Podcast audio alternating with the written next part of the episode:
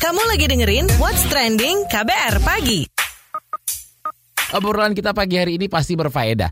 Seperti biasa, What's Trending itu lagi ngobrolin eh, segala sesuatunya yang lagi ramai diperbincangkan. Ini ada yang lagi ramai diperbincangkan. Jadi kemarin itu ada salah seorang teman yang ngirim eh, satu video lewat Instagram saya at don underscore Brady, ya kan? Boleh di follow juga. Jadi itu ada uh, Indekos Sleeping Box. Indekos Sleep Box yang terletak di Johar Baru, Jakarta Pusat itu resmi disegel oleh uh, Suku Dinas Cipta Karya Tata Ruang dan Pertanahan atau Citata Jakarta Pusat.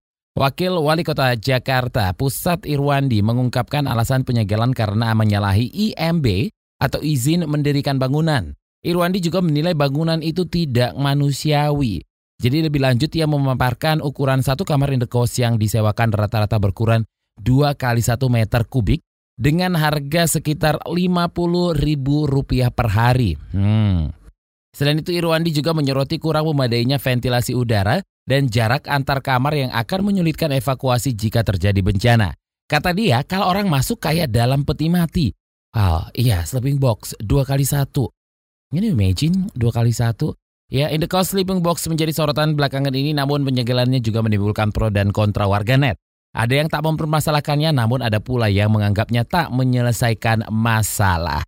Kita akan ngobrol dengan Wakil Wali Kota Jakarta Pusat Irwandi dan juga pengamat perkotaan Nirwono Yoga soal um, in the cost sleeping box, ya kan? Kalau uh, beberapa tempat yang sudah saya pernah datangin, ya, lagi traveling nih, itu ada sebenarnya kayak box untuk tidur, hanya sekedar tidur aja. Tapi menurut saya sih kalau untuk beristirahat malam atau mungkin karena saya itu kurang suka sama uh, ruangan yang kecil dan um, ya yeah, it's just like box gitu ya. Saya kurang suka sih sebenarnya kurang nyaman. Tapi kalau untuk napping atau mungkin hanya untuk sekedar tidur siang atau uh, tidur sejam dua jam untuk mengembalikan apa namanya kebugaran lagi, nggak masalah sih sebenarnya, ya kan? Kamu lagi dengerin What's Trending KBR Pagi. Bersama Don Brady, di What's Trendy KBR pagi dan kita lagi ngobrolin soal perihal in the cost sleeping box. Jadi, Wakil Wali Kota Jakarta Pusat Irwandi yang telah meninjau langsung ke Indekos Sleep Box ya menilainya itu nggak manusiawi.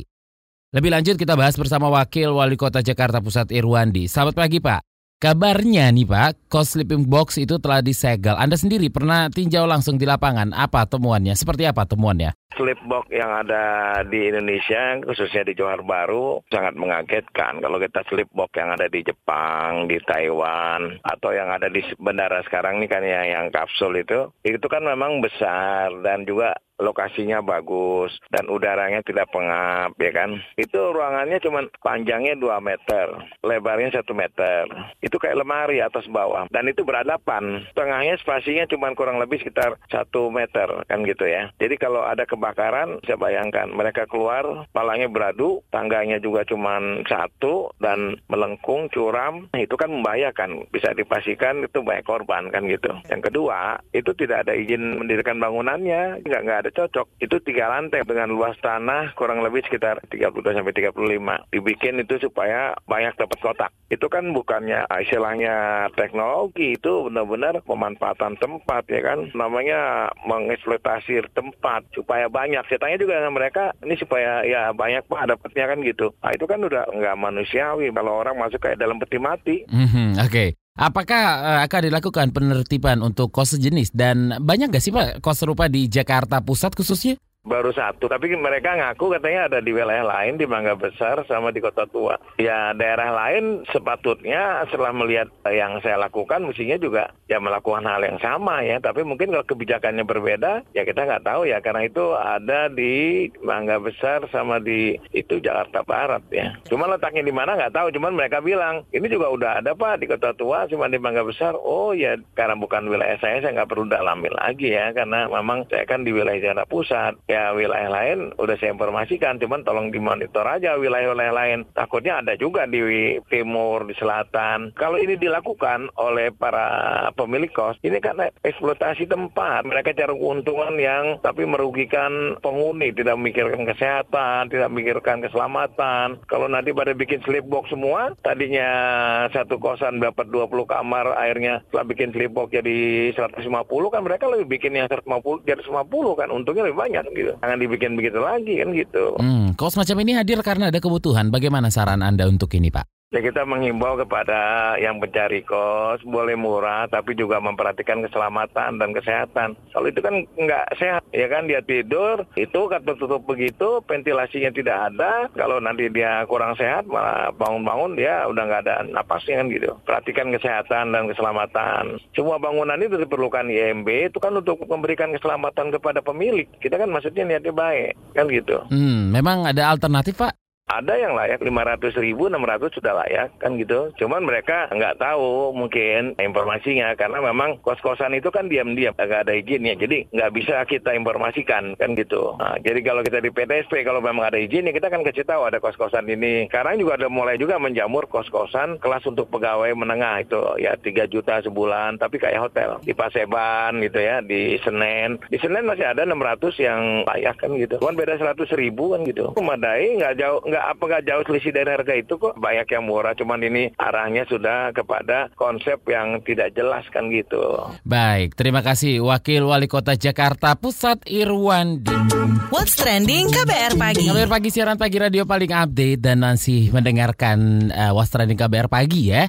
Kita masih ngobrolin soal in the coast sleeping box yang ada di daerah Jakarta Pusat. Tepatnya di Johar Baru ya yang sudah resmi disegel oleh suku Dinas Cipta Karya Tata Ruang dan Pertanahan atau Citata Jakarta Pusat.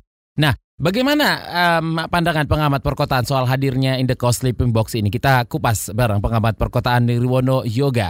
Selamat pagi, Mas. Penginapan sewa atau in the coast berkonsep semacam sleeping box ini ditemukan di kota besar seperti Jakarta merupakan hal yang dianggap umum sebenarnya atau gimana? Persoalannya adalah tingkat kepadatan kota dan sebagian besar sebenarnya kota-kota metropolitan dunia ini sudah di atas jauh dari standar yang sudah ditentukan oleh Badan Kesehatan Dunia atau WHO yang sebenarnya idealnya kalau kita bicara sebuah kota ruangnya ini ya dalam satu kilometer persegi itu paling tidak hanya dihuni maksimal itu 5.000 jiwa. Nah di Jakarta sebenarnya kalau kita bicara secara umum lokasi-lokasi itu masih layak lah 5.000-6.000 jiwa per satu kilometer itu masih bisa ditemukan. Paling tinggi dalam catatan kami itu ada di daerah tanah tinggi daerah sekitar Jakarta Pusat ya, Senen situ dan kemudian di daerah uh, Tambora ya, Tambora Jakarta Barat itu paling tinggi di wilayah Jakarta antara 14 sampai dengan 15 ribu jiwa per satu kilometer persegi. Akibat tingkat kepadatan yang sangat masif itulah kemudian ruang-ruang yang tersedia bagi warga penghuninya pun tentu otomatis tidak layak. Bahkan bisa dikatakan sangat jauh dari ideal. Baik itu rumah tinggal, kos-kosan, sampai dengan tempat sewa, kontrak, dan sebagainya ini sangat jauh dari layak huni. Bahkan kita temukan ada dalam satu rumah ini yang dihuni oleh tiga keluarga yang tidurnya pun menjadi tiga shift. Hmm, Oke, okay. memang untuk satu orang dibutuhkan ruang gerak yang layak seluas apa nih? Yang ideal ya, paling ideal itu ini kan bicara tidak hanya tidurnya saja, tapi ruang geraknya ya itu tiga kali tiga meter satu orang. Itu orang bisa berdiri, bisa bergerak, bisa bernapas dengan nyaman gitu ya. Dengan demikian dia bisa melakukan apa eh, aktivitas tidak hanya tidur situ kan gitu. Jadi nggak hanya tumpang tidur, itu tiga kali tiga. Dan itu kita bicara dalam konteks ruangannya juga sirkulasi udara, pencahayaannya juga memadai. Kalau soal um, standar kelayakannya? Kalau kita mengacu kepada Undang-Undang Nomor 1 Tahun 2011 tentang perumahan dan permukiman, ya sebenarnya ada dua pendekatan yang bisa dilakukan. Satu adalah yang kita sebut lebih kepada bedah rumah.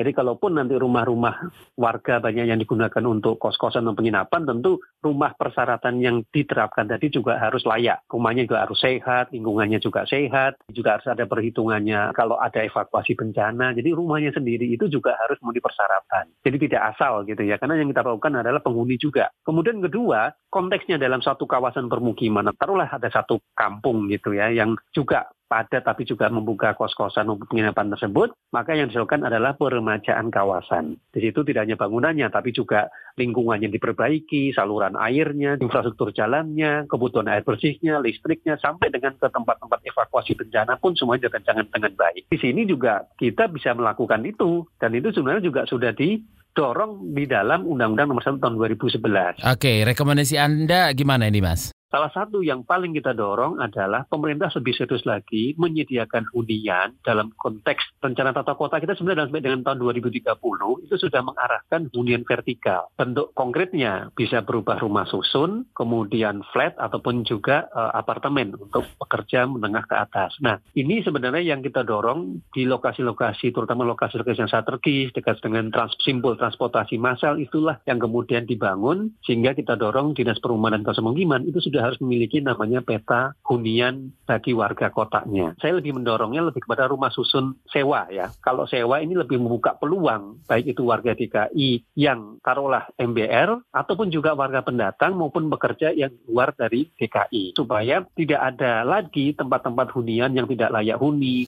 Baik, terima kasih pengamat perkotaan Nirwono Yoga.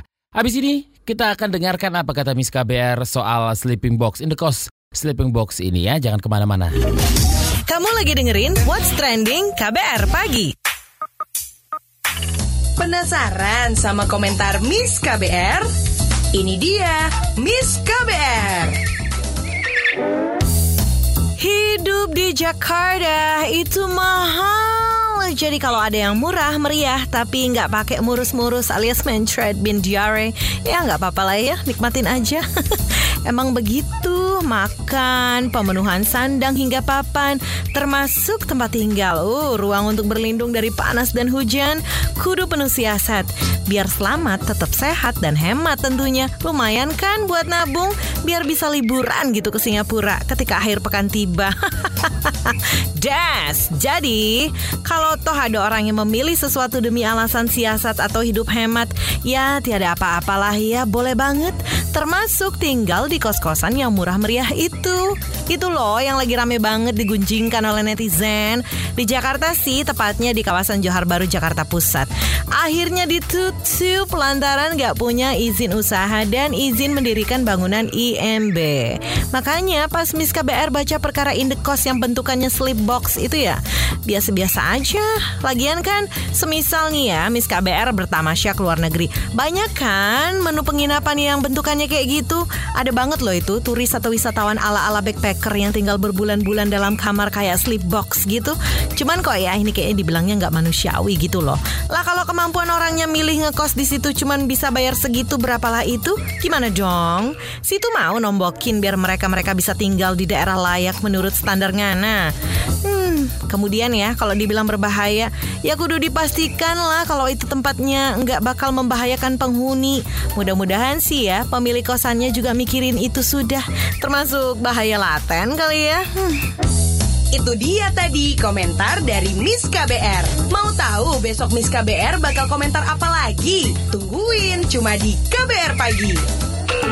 What's Trending KBR Pagi. Saya Don Brady pamit. Ketemu besok ya. Bye-bye. Terima kasih ya sudah dengerin What's Trending KBR Pagi.